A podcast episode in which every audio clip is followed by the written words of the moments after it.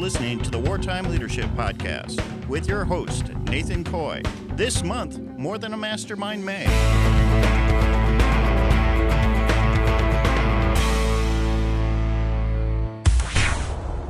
I'm your host, Nathan Coy, and today we are closing out the series I have called More Than a Mastermind May, where I've invited people on the show who I have the pleasure of speaking with on a regular basis. We invest into each other with the overall goal of personally developing into the best versions of ourselves. Now, today, folks, I've already had an amazing 30 minute conversation with today's guest and because every time we start talking it, it just continues on and on and on. And I'm always blessed because the man gives me a lot of time, a lot of time that's very valuable to a lot of people out in the world.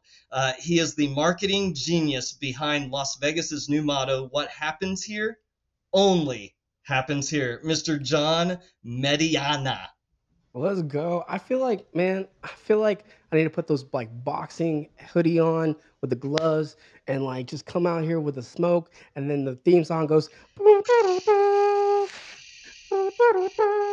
You I'm like, yeah, yeah, yeah, yeah. I'm hyped. Let's go. Ah, man, You absolutely. can see me. Yeah, but you, I can actually. I can see you, and it's a beautiful thing. John, listen, man. Every time that we get together and we start a conversation, I'm always like, man, I need to record this. And finally, finally, I was able to connect with you to be able to record Yeah. an episode. Yeah, yeah. I, I mean, I, there should be like a rule of thumb of like just always hit record, period, Yeah, just and that's it. hmm. why did I not think of this before? I don't know, man. Sometimes it's like a muscle you got to build up, you know? Like it's almost like for me, it's like an automated kind of like a, you know, not even a second thought. It's just like a, by nature, I just hit record. Just like Yeah. boom. It's just rolling. If I gotta use it later, cool. If I don't, cool.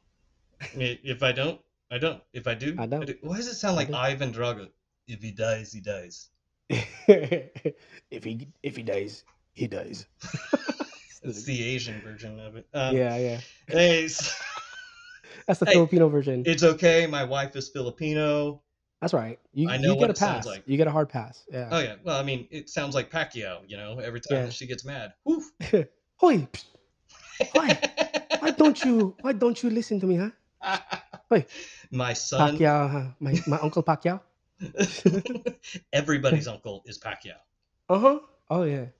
Oh, I Yeah, could show you. I got a, I got a I got a practice glove of his that he he like punched into and then he Mm. signed it. Pretty sure he like he like touched it once and then signed Yeah, it and then sold like, it for like two hundred dollars. There you go, little one. Uh, here, give this Hey. to your grandmother, huh? Before we get going too far into this, I need to to start with five random questions Let's go. from my here for it. random question generator. What is your favorite movie of all time? Oh, Hook. Hook. Okay, wasn't expecting that one. Why? why I know, Hook? right? It was weird. Well, there's a story behind it. Okay. So the story is like, Hook, that's super random, and that was super fast. What?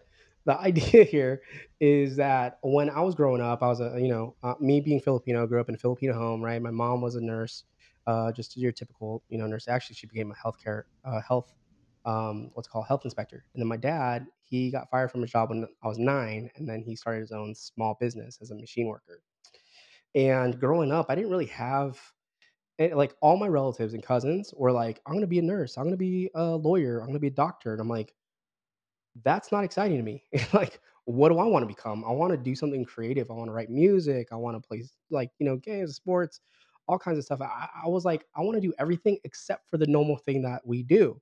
Right. And then when I watched the film, I think it came out like 1992. I can't remember. Don't quote me. But when I saw that film, that masterpiece at the time, right? Not only did I like recognize like okay, like Peter Pan, like the whole story of that, you know, and like I was like, oh yeah, I never grow up, you know, the whole uh use your imagination and all this stuff. The thing that resonated with me was none of that stuff. It was the fact that I saw a Filipino Mhm. play a, a part, a role, a huge role in film, and it was Dante Basco, my guy Rufio. And when I saw that, I said, we can do this. And that's what changed the trajectory of my career.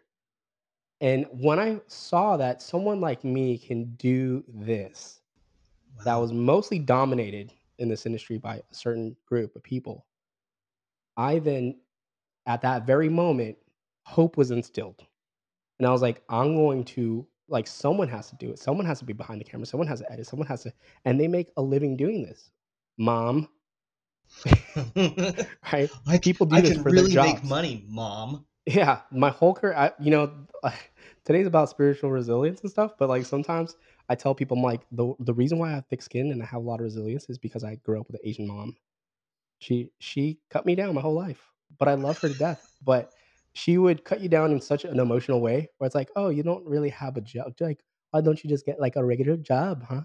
Just a normal job, like one job security, McDonald's. I don't care, whatever. It doesn't have to be anything fancy. Just you know, Fancy.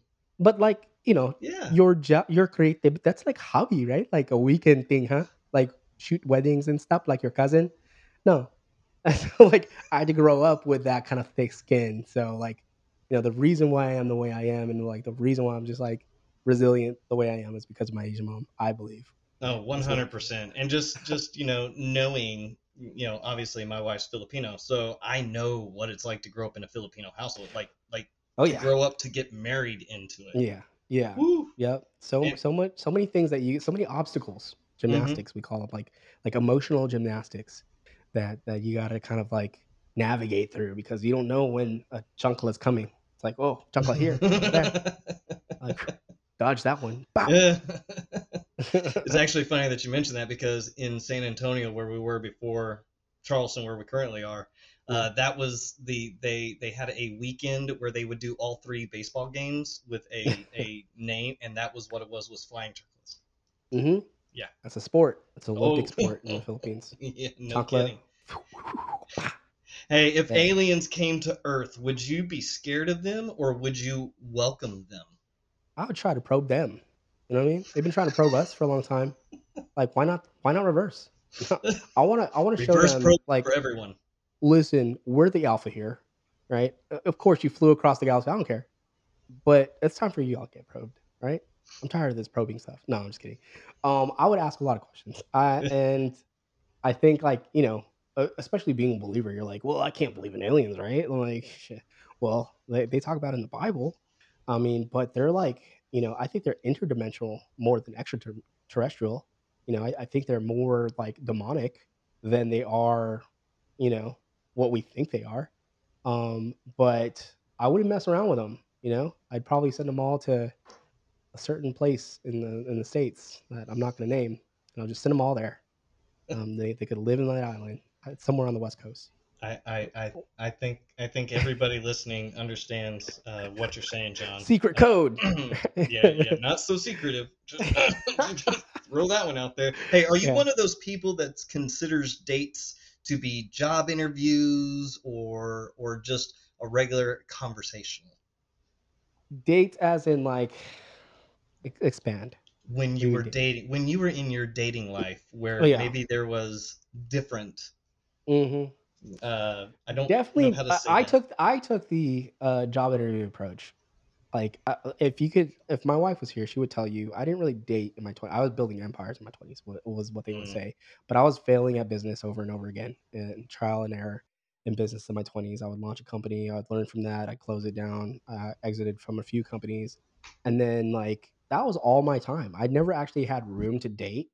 And if I did, it would be like, do they fit in my future right? Like, where are they qualified enough, right? Who am I? Like, but I was like, you know what? Like, but that's the kind of swag I carried when I was in my twenties, right? Like, I was like, "Eh, you're not, you know, worth my time. Like, I'm gonna move on, like, you know, because that's just we're just young, you know. But my wife, I've known her since 2007, so she was like, I've known her for a long time, and it's funny how how we actually started dating because like, uh, we rekindled our friendship and then we went on I, I invited her to come to hollywood to go check out some of our friends perform in hollywood and she never comes you know, like she, she was from san diego and I, I was from la so like she would never come up from san diego i would always go down there but when she came up um it was like the the the weekend of because this is like a week while we rekindled our friendship again and i was like there's some there's like an on switch that went off because i never saw her in a romantic way any anything like that in the past ever vice versa. She'd never seen me in, in that kind of way. But this week that we spent together, like something went.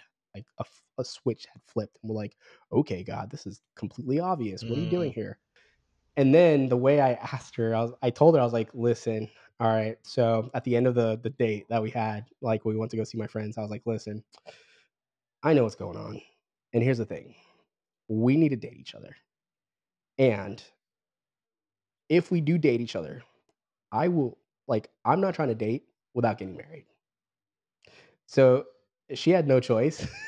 She'll tell you. She was like, sh- like she had no choice. She was like, okay, like literally, she was like, all right, okay. Then she went home that weekend and was like, told her parents, I was like, I'm gonna marry John Mediana. Like literally, sat her parents down and said, I'm gonna marry this man. Just because a week prior or two weeks prior, she said, I'm done with guys. I'm done. I'm over.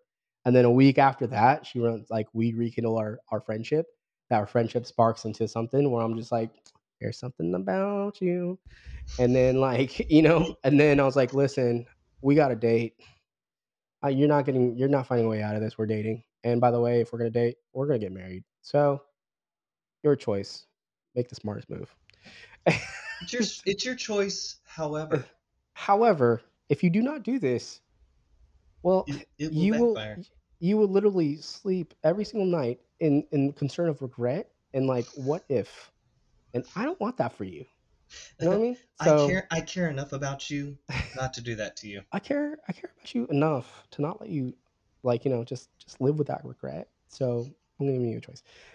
But so that's that's my take on on dating is, is like you know yeah and who am i? Like obviously i love the relationship. I love the friendship. Like we're best friends like you know and and we've had a great healthy just just um dating experience and and, and you know courting. We still use the word courtship Hmm. courted her. And then um our engagement it was like we were dating for six months then we got engaged for six months and then we got married. So like a full year. Wow. and then to, to figure that out. And then So- just because when you know you know you know. How long have you been married? we are celebrating oh geez. We're celebrating seven years in october. So like it's about six and a half years now Oh, that's really awesome.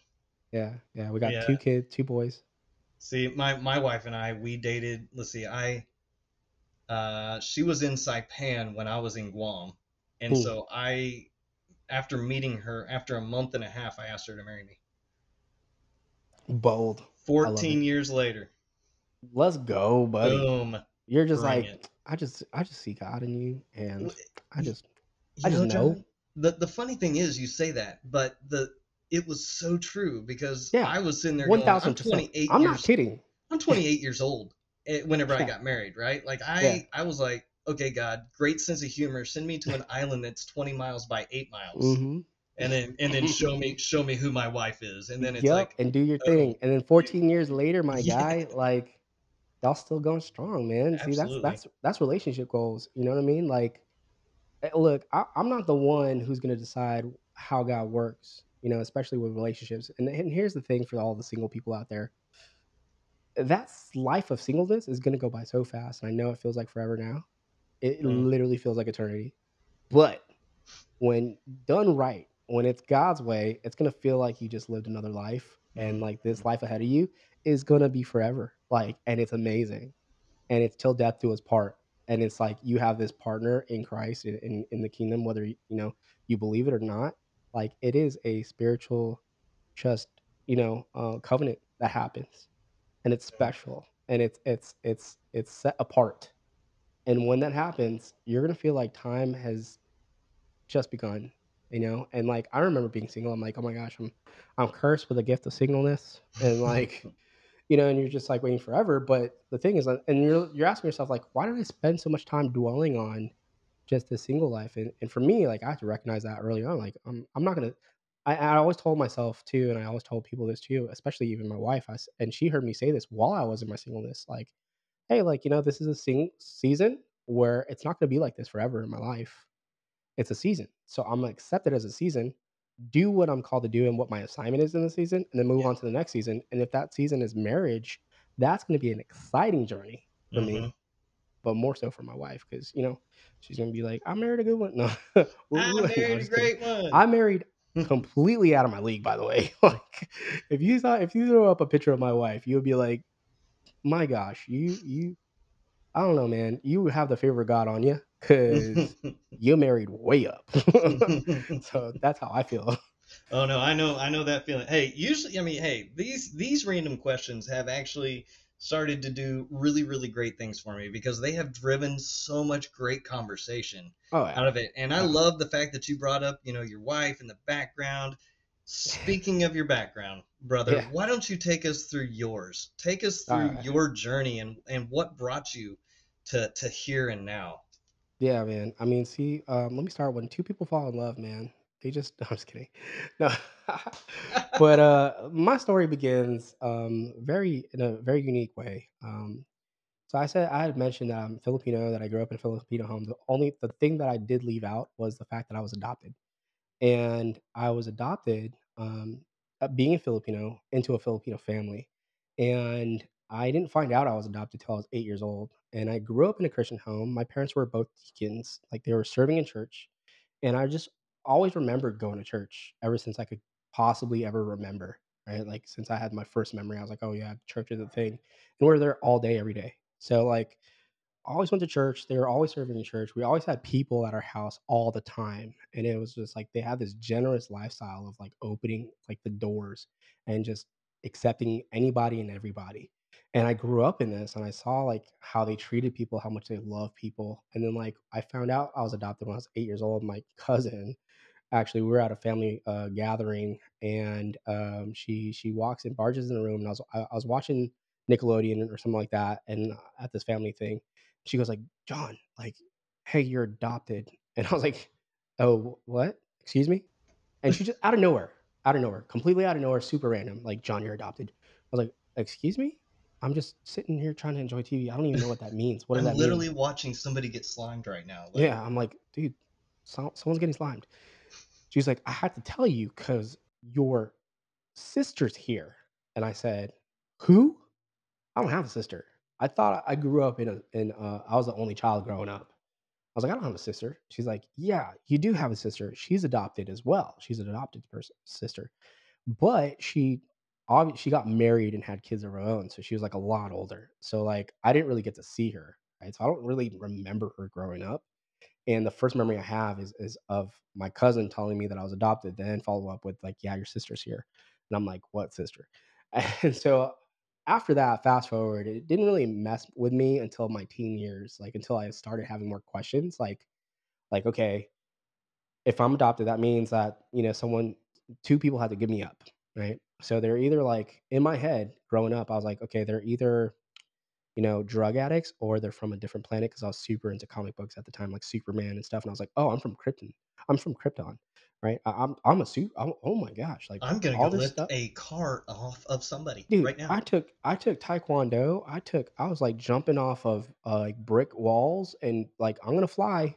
I, I promise you, I'm, I wore capes. I used to make my own costumes every every year for Halloween with my buds, and like I literally was like, I'm so fascinated by like nerdy, just superhero stuff because I always felt like I resonated with them. Like Mhm. there were some, there were always some outcasts. There were always something different about them. They always lived like kind of like a secret. I kind of felt like my life was kept a secret. By the way, like like I asked my parents when I confronted them. I was like, "Hey, so who's my parents? Like, where do I come from?" They're like, you know, just in their Filipino way or their Asian way. And if you don't know this or understand this, understand this about Filipinos, they're very secretive. So they're like, "We're not going to tell you until you graduate from college." like, Is this bribing me is to finish you're you're college? Like, you're you're bribing me to finish college and you're just being the worst right now. like so like but that they held that true. Like they they literally never told me. And not even when I was a teenager and I was struggling. And the thing was like I was going to church and I saw like the ins and out of church and the church politics and all kinds of stuff that happened in church. And I was at a distance enough where it's like, okay, I I I, get that there is this God. You know, I, I kind of felt like uh, in my teen years I was just very agnostic, I guess. Like, yeah, there's a God, but he really doesn't want anything to do with me. Like I'm just gonna the only thing that really kept me alive and hopeful was creativity. And I'm just being completely transparent. Uh, I, I attempted suicide three times when I was 15 and 16. And I, I was um, I was writing music. I, I I got introduced to to music through worship and, and also skateboarding, punk rock, and hip hop growing up in LA. right, in the 90s and early 2000s.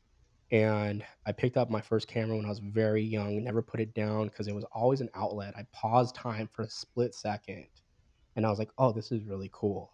Right. I learned how to create film in the dark room and like process film and all that stuff when I was like Mhm. 11 years old.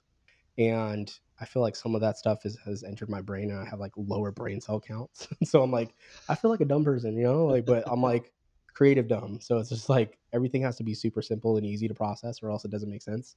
So like, I feel like, you know, my time in the dark room, my time writing music, my time always being in the band, always feeling like there's a creative outlet kind of gave me hope. Like that was the thing that actually kept me alive because I had this this kind of like almost like like this this disproportion um disadvantage, you know, of like, look, you're not actually supposed to be here, John. Like, you know, like that's how I felt with my cousins and, and people in life. Like, you know, like John, you- you're not actually supposed to be here, actually. Like you're kind of like a mistake. Like they never said this, but this is what I felt, you know, like, hey, you're actually a whoops. Like, Wow. and you're you're a burden to the ones that adopted you right? Because you're just getting into and I never partied, I never drank or nothing like that, nothing crazy, but I did play loud music till, like, 2 or 3 in the morning, and that's, you know, that's a little something. But, you know, and I I I I struggled with identity and value and, um, what it meant to be human, and, uh, I I then was so deep and and so lost you know, um, at 18, I, I hit rock bottom of my life. I again, I never partied, never drank, but I did want to end my life just because of the sole purpose of of of not having purpose and feeling like, well, the world would go around anyways. Why should like why was I born, right? And then that amazing, miraculous moment when I was by myself. My parents were on vacation, like my friends were away. I was at my house alone and at this moment, hitting rock bottom, I was like, all right, I don't know what to do with my life. I've kind of come to the end of my rope in my own power. I felt my home be filled with the Holy Spirit. And it was such a vivid and physical feeling that I felt like this warm oil from the head, top of my head to the sole of my feet. And I was by myself. I got down on my knees and I was bawling my eyes out, like just bawling my eyes out. And I, I felt, and I didn't hear audibly, but I felt with every fiber of my being just the words spoken over me. And he the first word was John, like, "Jonathan, John, I'm calling you by name." The second thing that followed up with that was, "I love you." And I knew what you've I've known what you've been through, and it wasn't easy. "But I still got a plan for you," said this word. And Wow. I was blown away. I was in tears. I say, "God, if this is you, I've done a great job of ruining my life. I mean, I didn't do any drugs, but I felt like, wow, like there's nothing good coming out of my life. I had made a promise. I said, God, if anything good comes out of my life from here on out, it is because of your grace, your mercy, and your love. And in that moment, I said, I, I, I want you to fill me with the Holy Spirit. I accept Jesus into my heart. I got up and my drummer from my band knocked on the door. And I didn't even think he was, I, he knew I was home. He was like, Hey, I just Felt like I needed to come and pray for you, man. He's not even a like, he's not even a like, really a believer. Like, he didn't really go to church or nothing like that. He was just like, "Dude, it's weird. I kinda just had this feeling of coming over and Mm. praying for you, man." And I was like, "That's weird because you'd never asked to do that, ever." Like, we're just, like, rocking in a band, you know? And then so he prayed for me, and I was like, "I need to get plugged into a church," you know? I just need to get plugged in because that's the only thing I knew, right? I was like, "Look, I need to I need to get plugged in to, um, and, and whatever it is that I thought of like being adopted, I thought it was like a burden and all this stuff. And in fact, when I started reading the Bible more, I realized that being adopted is actually biblical, and it's such a powerful thing because God had to choose us. And when you have your own kids, like I have my own kids, right? Uh, you don't necessarily get to choose that child every day. Like, you know, I still absolutely love them because they're mine, right? They're my legacy. They're everything. I love them. But when you adopt a, a child, you have to make a a very thought thoughtful choice every single day to choose that child, to love that child every single day, every single moment, no matter what. And that's what how God saw us. And that's exactly how God saw me. So being adopted actually showed me a dimension of God that I'd never really saw before. It showed me it showed me a new side of Jesus. And that was a miraculous moment for me where I said, I don't care where I've come from or who like at that moment, I still didn't know who my parents were at 18. And I said, I don't care who my parents are anymore. I know who my father is, and I know where I come from, and I know what my mission and purpose is. And it is to show God's goodness and share that goodness and love with everybody I encounter using the gifts and skills that he's given me of storytelling of of whatever it is that I've accumulated up until this point. And the thing is I'm going to continue to get better tomorrow and the day after that, the day after that. I'm going to get better at storytelling. I'm going to get better at becoming whatever he put inside of me. It's coming out. It's going to come out force with a force, right?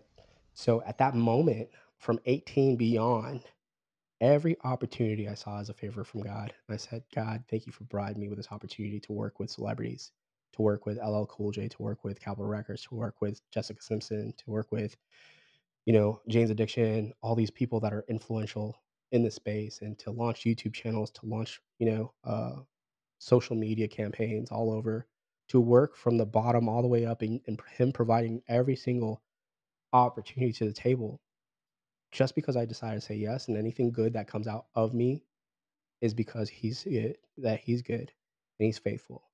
And at one point when I thought I wanted to end my life, he gave me new life.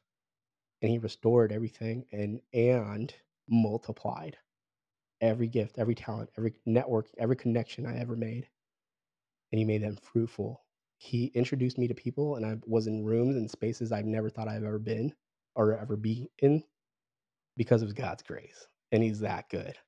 So in my 20s, I was able to build businesses, close them down, learn from the failures, learn from mistakes, learn about marketing on a ground level, right?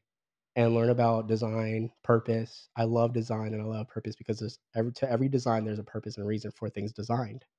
Right. That's why I'm so fascinated by like things like iPhones and, and the way psychologically they're designed and the way social media is psychologically designed for you to to keep on scrolling and those dopamine hits. Obviously, you can either use it for good or use it for evil. It's an agnostic tool. These are agnostic technologies. But if you can grasp the the complete purpose of what you can use this tool for to give life and meaning and amplify the good because the evil in the world sleeps none. They don't sleep if good people could just grasp the power and tools that that is out there and continue to do good, then good will prevail. But it's because no one speaks up So and no one what is that tools. what is that like being in a room like like you've been in the room with Gary Vee Yeah, yeah, yeah. and, and worked in that type of what what is that like in that that moment where you know that you're you're sent in there with this purpose hmm of of who you are Yeah, that sent you in there. What's that like being in those rooms next to next to those people? yeah. Um, so you you brought up Gary Vee, 2016.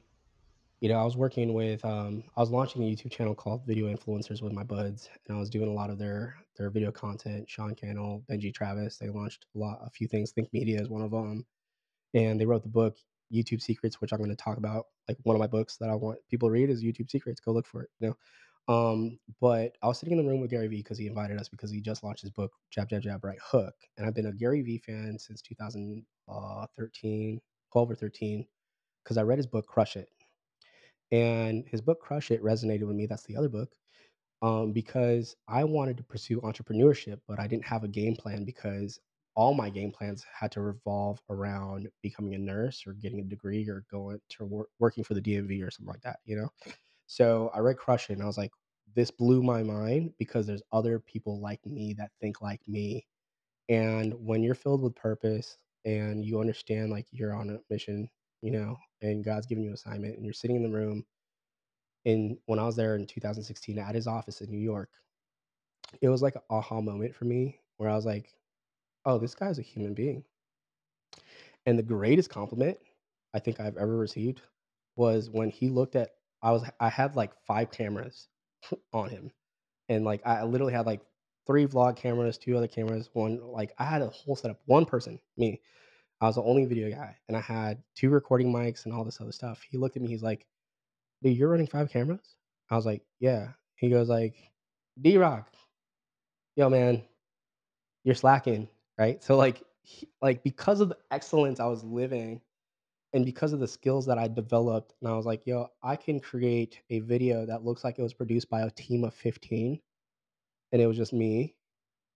That demonstrated God's glory, like God's favor and and recognition. And from there, we built a relationship. I built a relationship with VaynerMedia and whenever he travels around and I'm like in the vicinity, like they call me up. They're like, John, we need we need you to do photos. We need you to do video. Blah, blah, blah. When I was in Vegas, right, they were calling me, do photos. You know, uh, Gary Vee's doing a private event. It's a two day event. Like just be there, hang out, take photos, whatever. Right. And then I'm working with some of his clients and all that stuff because it's a trusted source. It's like, dude, like, you know, like your network is your net worth. You know, it's a true saying. So when I was sitting there and I was like, "Oh God, I got all this purpose," and I, I wanted to blah, blah, blah, like I wanted to just tell him like, "Hey man," but I I know that it's like, hey, like God's timing and recognition, He's gonna open up an opportunity, and like His opportunity was like, "Yeah, this guy is killing it. Like he's got five cameras, he's doing his thing, and it's one person." And that sparked like a awareness or attention, you know, and then that created the relationship that we have today. And it was because I I was just doing the thing that God called me to do and be great at, and it was nothing more than that. And I was like, "Hey, just be in your lane and do what you do best." And that's all I heard. You don't gotta say something, you don't gotta, like, give them a nothing. You you I didn't even I didn't even wanna say a word. I was just like, "I'm here to do a job because I'm I was a professional. I'm a professional at what I do. I show up, do the work." You know, that's where my hat says, "Do the work." And and also the the the rest of this quote is, "Do the work that God has put before you to do." Right? Don't get that out of context. So, because he goes before you, above you, below you, behind you. You know what I mean? So, um, the idea was do what you do best, John, and I'll take care of the rest.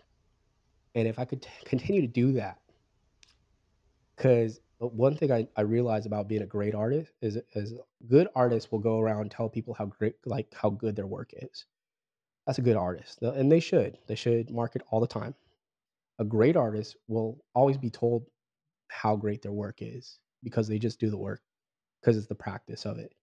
And if you continue to practice and practice and practice, I don't need a billboard.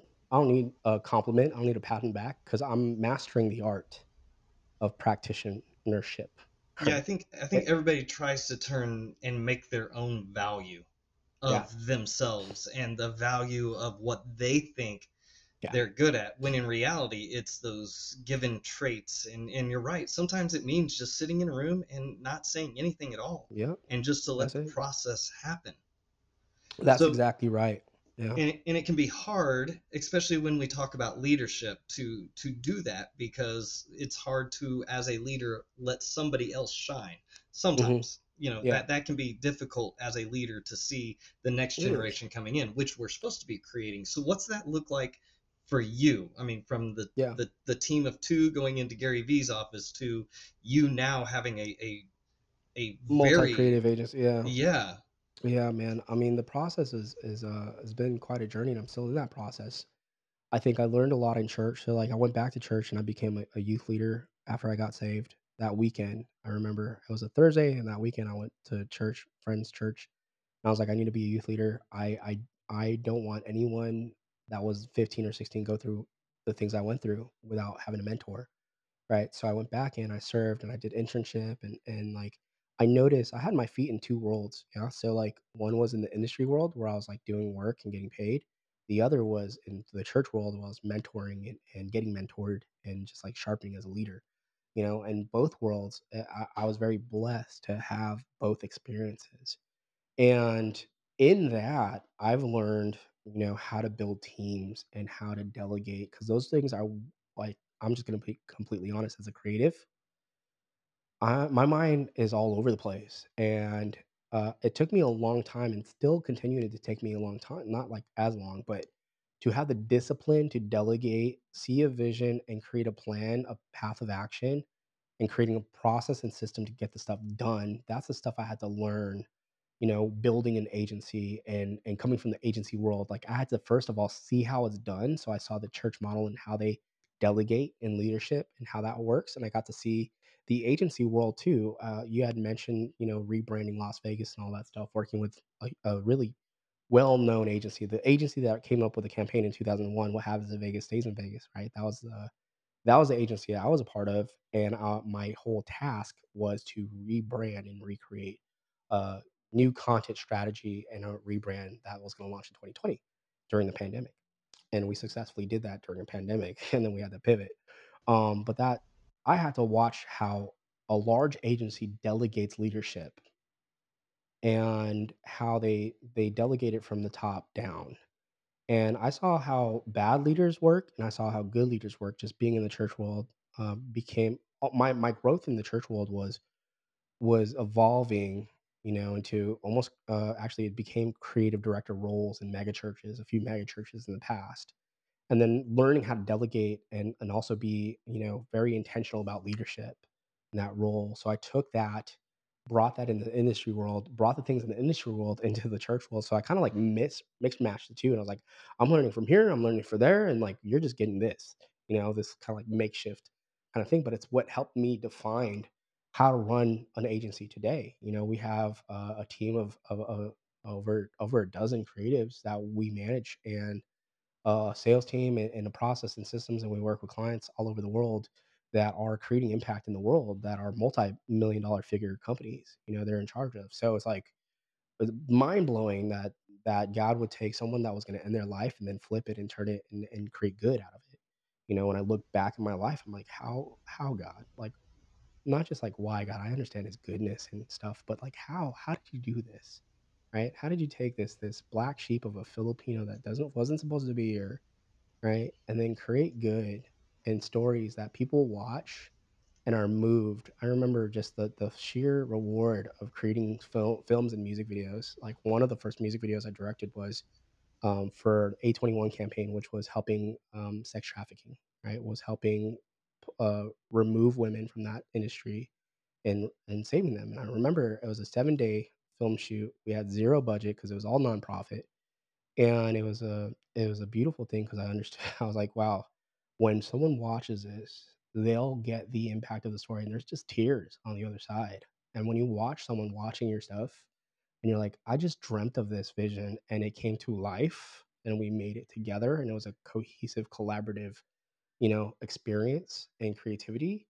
And it is impacting and drawing massive attention to this thing that is so just demonic, you know, but is bringing good things and bringing curiosity and bringing awareness to it you just see people in tears because you have no idea how they're connected to it in that world and how much it's transforming their life. I'm sitting back and I'm just, I don't still think about it. I still get moved. I'm like, oh my gosh, like God, you gave me this opportunity, this tool to tell stories and to present them in a way where people could digest it and accept it. You know, that's why I love what our friend Eric is doing. Kingdom Warriors, man. Mm-hmm. Like it's oh, just oh, yeah. insane. Right. But like the creative is leading the culture because they're not afraid to take risks when it comes to vision. You know what I mean? And I believe everyone's designed to be creative. I don't care if you're type A or type Z. I don't care.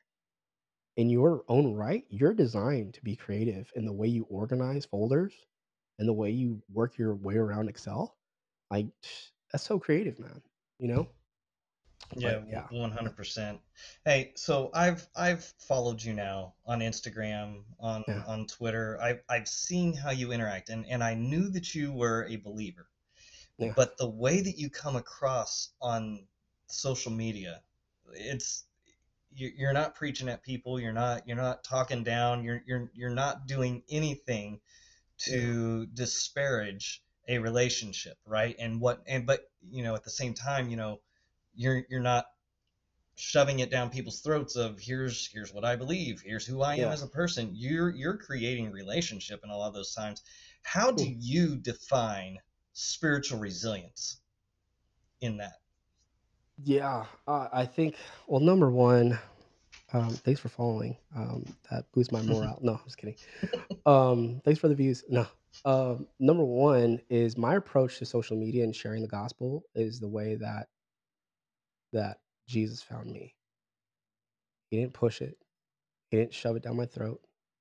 He met me where I was at, on my knees, looking for answers without purpose, without meaning. And the way I present myself to people online, that's the first defense, right? That's the first line of of, of awareness is the stuff that people find about you. And I I I intentionally make it so that I'm almost like a, a almost what's disarming approach. I, I I believe in such a disarming approach because that's the way Jesus approached me. It wasn't it wasn't feeling like guilt or shame or judge judgment. I didn't feel any of that. I felt acceptance, relatability. I felt I, I was seen, I was heard, I was understood, but I was also called to change and transform when I got in proximity. So the things that people see of me online and this resilience, I guess, like, you know, is the fact that I want to see the way I want to see people the way that Jesus saw me in that moment. And I will continuously obey because that that is the thing that was like, all right, I can't I can't tout and say how awesome and how much I love Jesus because there's moments where I'm just like, God, why? Why did you choose this? Like when me and my wife and I, she'll she'll give me permission to say this story is that when we went through three miscarriages, you know, in in like the two year span that we went through, and I was like literally like, forget you, God. Like I don't want nothing to do with you, man. Like I can't believe you're, you're like we're going through this devastation you know, and it was heartbreaking. My wife had to go through surgeries, you know, ectopic present pregnancies. She had to get surgery. And he wasn't threatened by that. He was like, Yeah, I get it. I'm with you. Man, I'm hurting too. I'm hurting for you. Right. So my approach to this resilient, especially in today's world, is not to just come out the gates and swing at people. Meet people with the way that you were met when you when Jesus first approached you and said, Hey, child, I love you and I want you to be closer to me. And I want to create proximity. And when you do, your life is going to transform. It's going to look a little different. I need you to be okay with that. Because I ain't going to leave you the same you were as you were. Right. So, like, when we jump on a call, like, you see me online, you're like, dude, like, "Psh, this guy's dropping this. But when we get on a call, when the when the recording's off and we're just having a conversation, man, that's where ministry happens, right? That Yeah, that's where like we share our war stories. We're like, man, my brother in Christ, like uh, iron sharpens iron. When we're in the more than a mastermind group, and a lot of people hear my story for the first time, or you know, we just get they're like, I didn't know John spoke like this. I didn't know he didn't have this kind of right. But I'm like, hey, if you get to know me in five seconds and we're just face to face, you know, you might have wanted to come on the call because you saw that stuff on social media, but once you're on the call, you're like, man, this dude I he has more like I have more respect for this guy. I got more, you know, like he just has more clout in my brain, in my mind, just because he's so willing to be vulnerable and transparent. And like I got nothing to hide, you know. So when people ask me that are not believers, they're like, "Where do you get this from?" I'm like, "Let me just tell you. I'm gonna say it is. It's all God. I can't even front. I can't even pretend like it was me. I can't pretend like it was me that set up the whole Gary Vee thing and set up all these celebrities and set up all this stuff because at my in my pace, I was gonna end my life. My life would be completely over, and I would not exist if it wasn't for the grace of God. So I don't get any credit. I'm gonna boast about His love for me and not my love for Him because I love Him so much. There's sometimes I love tacos more. You know what I mean? Taco yeah, Tuesdays. no, Let's I go. But you know what I mean? Boast about how much He loves us, and No, we'll I, find ourselves at the feet of Jesus. I get it. Spiritual resiliency. I, I, you know, this whole journey began with a simple question. Yeah. How do you define it? Right? Like Yeah. that's that's what started this whole podcast was just to to help people identify different ways of which to identify spiritual resiliency in their own lives. Yeah. And I think it, it does, you know, when, when you talk to a faith based individual who's a Christian, who's a believer, it almost always comes back to vulnerability and transparency Yeah. Because that's that's how Christ lived. Like he was vulnerable. I mean, he was human, just like you and I are sitting here talking. He was talking to other people. He just did it differently. Yep. And this whole campaign, I love this campaign that that's going around these that you know the Super Bowl I think aired like four different commercials Yeah, Jesus uh, Revolution. he gets us. Yeah. Yeah, yeah, yeah, yeah, man, he gets us, man. Uh, it's, it's so true. I think um, I come from the marketing world, right? So like, I watch a lot of campaigns, and I I'm like, I for some reason I go straight to the, I see their angle, you know, like because I've been in this for for so long. Like I could be like, oh, they just want me to do something, but like when you have a real authentic campaign that's like it really shakes you up and you're like it makes you I love a campaign that reframes your thinking, right? Not just some hmm like clever, you know, clickbait kind of opportunity, right? Something that actually makes you think and reframe. That's a powerful campaign. That is that's not marketing, that's human marketing. That's that's human to human speaking directly to the soul and saying this is why you should care. And that type of marketing is the most powerful type that I've witnessed throughout. I've probably seen like two or three of those in my lifetime when it comes to marketing. That's just so powerful. Yeah. And this is one of them. when, when I think of that, I, I, I always think of that one Super Bowl commercial where they had the, the guy running down the aisle, you know, kind of set like Big Brother, and Mhm. running down the aisle with the with the sledgehammer, and then throws it. You know, what it was an Apple commercial. It was believe. Apple commercial. Yeah. Actually, that's the most famous Apple commercial. They took a risk on that because they took a that was a she was a part of the Olympics, and it was it was a, a athletic campaign where it was like smash the nor it was like smash the uh, status quo, right? Yeah. Basically, and um that that was one of the the marketing campaigns that I was bringing up to mind. Is is there's there's there is there is storytelling that has shaped the future and direction. Like uh, we call it impact marketing because when you are encou- when you're encountered with this piece of content, it changes the trajectory of how you think from now and beyond, right? And from now and, and like, well, I just really whenever I think of uh, uh, something like that, I'm always going to think of that one brand or that one thing. That is the power of storytelling, and this is what Jesus was so great at. He is the greatest chief marketing officer I ever met, like I ever read in my life. You know what I mean? Like, because he knew how to tell stories. hmm He knew how to connect to the soul. He knew how to speak people's language, and he he did. He wasn't afraid to get dirty. He wasn't afraid to to, to be in your face. He wasn't afraid to flip tables. You know, he he wasn't, and and he was bold, and he was he was you know, and he didn't leave you the same. That's the Yeah. thing. You know what I mean? So he was the ultimate impact creator, right? When you encounter Jesus, your whole life would change. Period. Now, in in keeping with that, how do you um, how do you build up spiritual resiliency within your own life? Like, what do you do on a daily to to to build that up in yourself as well as your team? Yeah. Number one, you you have got to create proximity with Jesus, intentional proximity with Jesus, because you could check off. Oh, did I do a devo today? Which, by the way, I'm not against. Like, I love devos. I'm doing one right now. You know, spiritual entrepreneurship. Right. I think it was by uh, John. Um, I forget who was the author, but we're doing it. And so, number one, you need proximity as a as a human being to the source of life, and that is Jesus. Read the red letters. Right. Be in proximity. Sit at the feet of Jesus. Number two, you need to be surrounded by by people that will help mold and shape the lens that you look through life, right? So hopefully they're believers.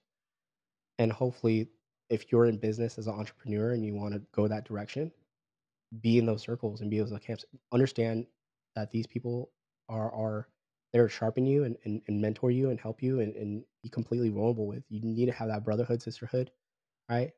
But whoever's listening, you need it. You need people in your life that's going to help do life with you, right? Because if you're able to do that, you're you're able to to keep on track on the mission, right? And the mission's like, what assignment are you on? What's your purpose? What's your vision? What do you want to see? What do you want to see happen this year? What do you want to see happen this month? What do you want to see happen today? Right? And then you, you're on the mission. What mission are you on? What assignment are you on right now? Because everybody's on assignment. You just don't know it yet. Is your assignment to be at the nine to five and, and provide for your family? That's an assignment. But also, how do you in, how do you put Jesus in the center of that? You're like, all right, every opportunity I see is, is going to be a divine opportunity, and, and I need to have the eyes to see the opportunity that God's providing in, in front of me. And lastly, like when I think about spiritual resiliency, is I, I think per, about perspective. Perspective is huge. Now, okay, John, perspective. Give me some perspective. Okay, let's give some science. I love science. Let's give some science. All right. And you probably heard Gary Vee talk about this, but this is very scientific. Right? Lots of studies. One out of 400 trillion. I just need someone to write that down, somebody. One out of 400 trillion. Right? One out of 400 trillion is the likelihood, chance of you being alive right now, 2023. This has to calculate your parents ever meeting and falling in love, their grandparents meeting and falling in love, their parents being in different countries meeting, falling in love, and the like. If you rewind the tape all the way back to like Adam and Eve in the very beginning of the world and the universe and whatever you want to believe in, right? One out of 400 trillion. Okay, so those numbers are pretty vague. Let's put it into perspective. If I took a football stadium, let's just say like the average football stadium, 72,000 seats, right? 72,000 seats, 50 to 72,000 seats. And each seat is filled with a human being. Okay. Now, let's multiply that and have 50 football stadiums. Okay, so imagine in your mind, if you close your eyes, 72,000 people sitting in a football stadium, multiply that by 50 stadiums. That's a lot of people. Now, give each person a trillion sided dice. Okay, so you saw the person sitting in the seat, 72,000, multiply by 50,000 stadiums.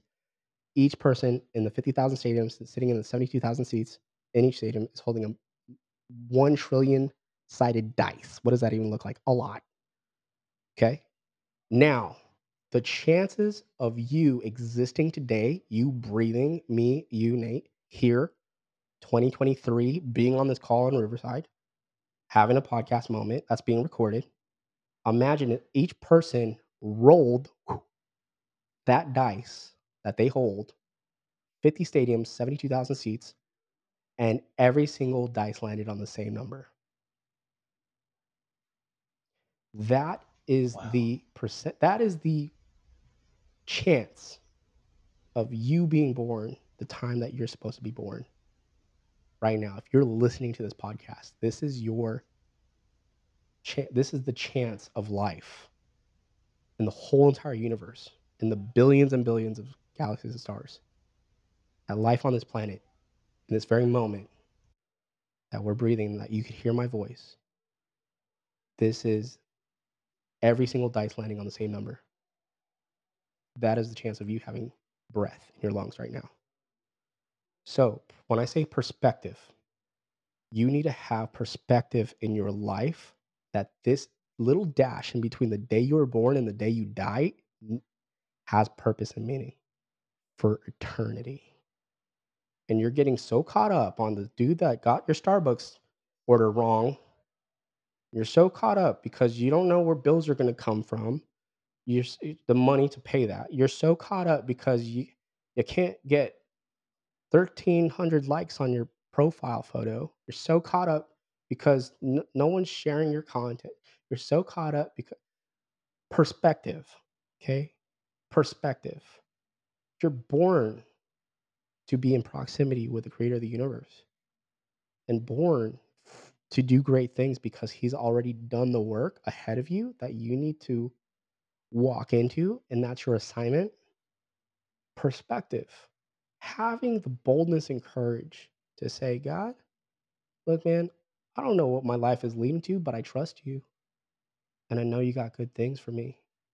And even if you don't have good things for me i should obey because you're the creator of the universe and you created me and i know that the reward of doing of being obedient is is bigger than the sacrifice of of you know maybe not eating out once or twice a, a week. Perspective. That's it. The greatest creator of all time. that he is. Absolutely. that he is. I don't know. Spiritual resilience. I know that's a long answer to a short question. Oh no. That that is the most beautiful answer that I've received to the simplest question. So, uh, you mentioned two books What Yeah. were those two books again that, that you you would say would be your uh, add to my library? I mean, there's a few. I would I would start with um if you're an entre- entrepreneur and you want to pursue something and you're like, man, I'm really stuck and I'm trying to get unstuck in my life. Crush It was the first book I read from Gary Vee. It was the first book I think he wrote, and it, it helped propel me to to get out of my stinking thinking when it comes to can I do this? Is this what I'm designed to do? Like, and he's not even a Christian, right? Like he's just an entrepreneur that happens to, you know, inspire many people. So Crush It, and then my friend wrote a book called YouTube Secrets, and this is to get more um, awareness. Like YouTube is a search engine, so if you want to get really tactical and make money um, online with your business, uh, like in and crush it on YouTube, go check out YouTube Secrets. Um, phenomenal book. You can get it on Amazon. But if we're talking about like leadership stuff, obviously like John Maxwell's the goat. So like we're, we're talking about the leadership book already. Uh, obviously, it's on your list, you know. But I think um, if anything, if I wanted to, to push a book out there, I would say um, Forgotten God by Francis Chan um, phenomenal book. Forgotten God is all about the Holy Spirit, and uh, I can't do anything without him. You know, I, I can't recollect or recall any moments without the Holy Spirit reminding me, right, of those moments. Man, Yeah. Francis Chan has such an amazing way of I, not dumbing down stuff, but in putting it at a at a at an understandable level for anyone. He's one of the most brilliant communicators of our time, and I- believe that. You know, the way he simplifies such a complicated message. Mhm. You know, and and he dumb, not dumbs it down, but he makes it known like to the common person. And he Yeah. said, "This is how God. This is what God king, God's kingdom's like. You know, this is what the Holy Spirit's like." So I would say, "Forgotten God" really transformed my walk with um, with the Holy Spirit and and how He functioned. So check those out. All right. Hey, any final words that you have for the listeners? Yeah. Um, I mean, one thing I think that I struggled with forever is um, you have everything you need.